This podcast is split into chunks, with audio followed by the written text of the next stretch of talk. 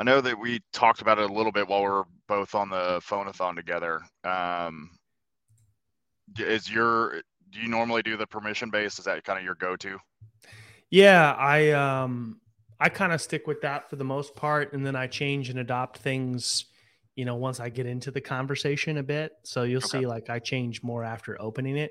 Especially, I mean, when you're using Monster Connect, where you're just having a tremendous amount of conversations, like eight to 10 times more than you're used to, you also don't hear what they say when they pick up, right? You're just right. getting a, you're just getting a beep in your ear because somebody's already done that heavy lifting for you of, you know, navigating phone trees, going through gatekeepers, calling and finding the people that are picking up.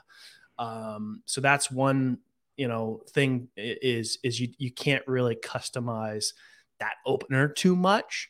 Um, right. But after you get into that, you know, conversation, uh, then you can change, you know, based on tone and who you're talking to and, and all that good stuff. And I pull up, I like to pull up people's LinkedIn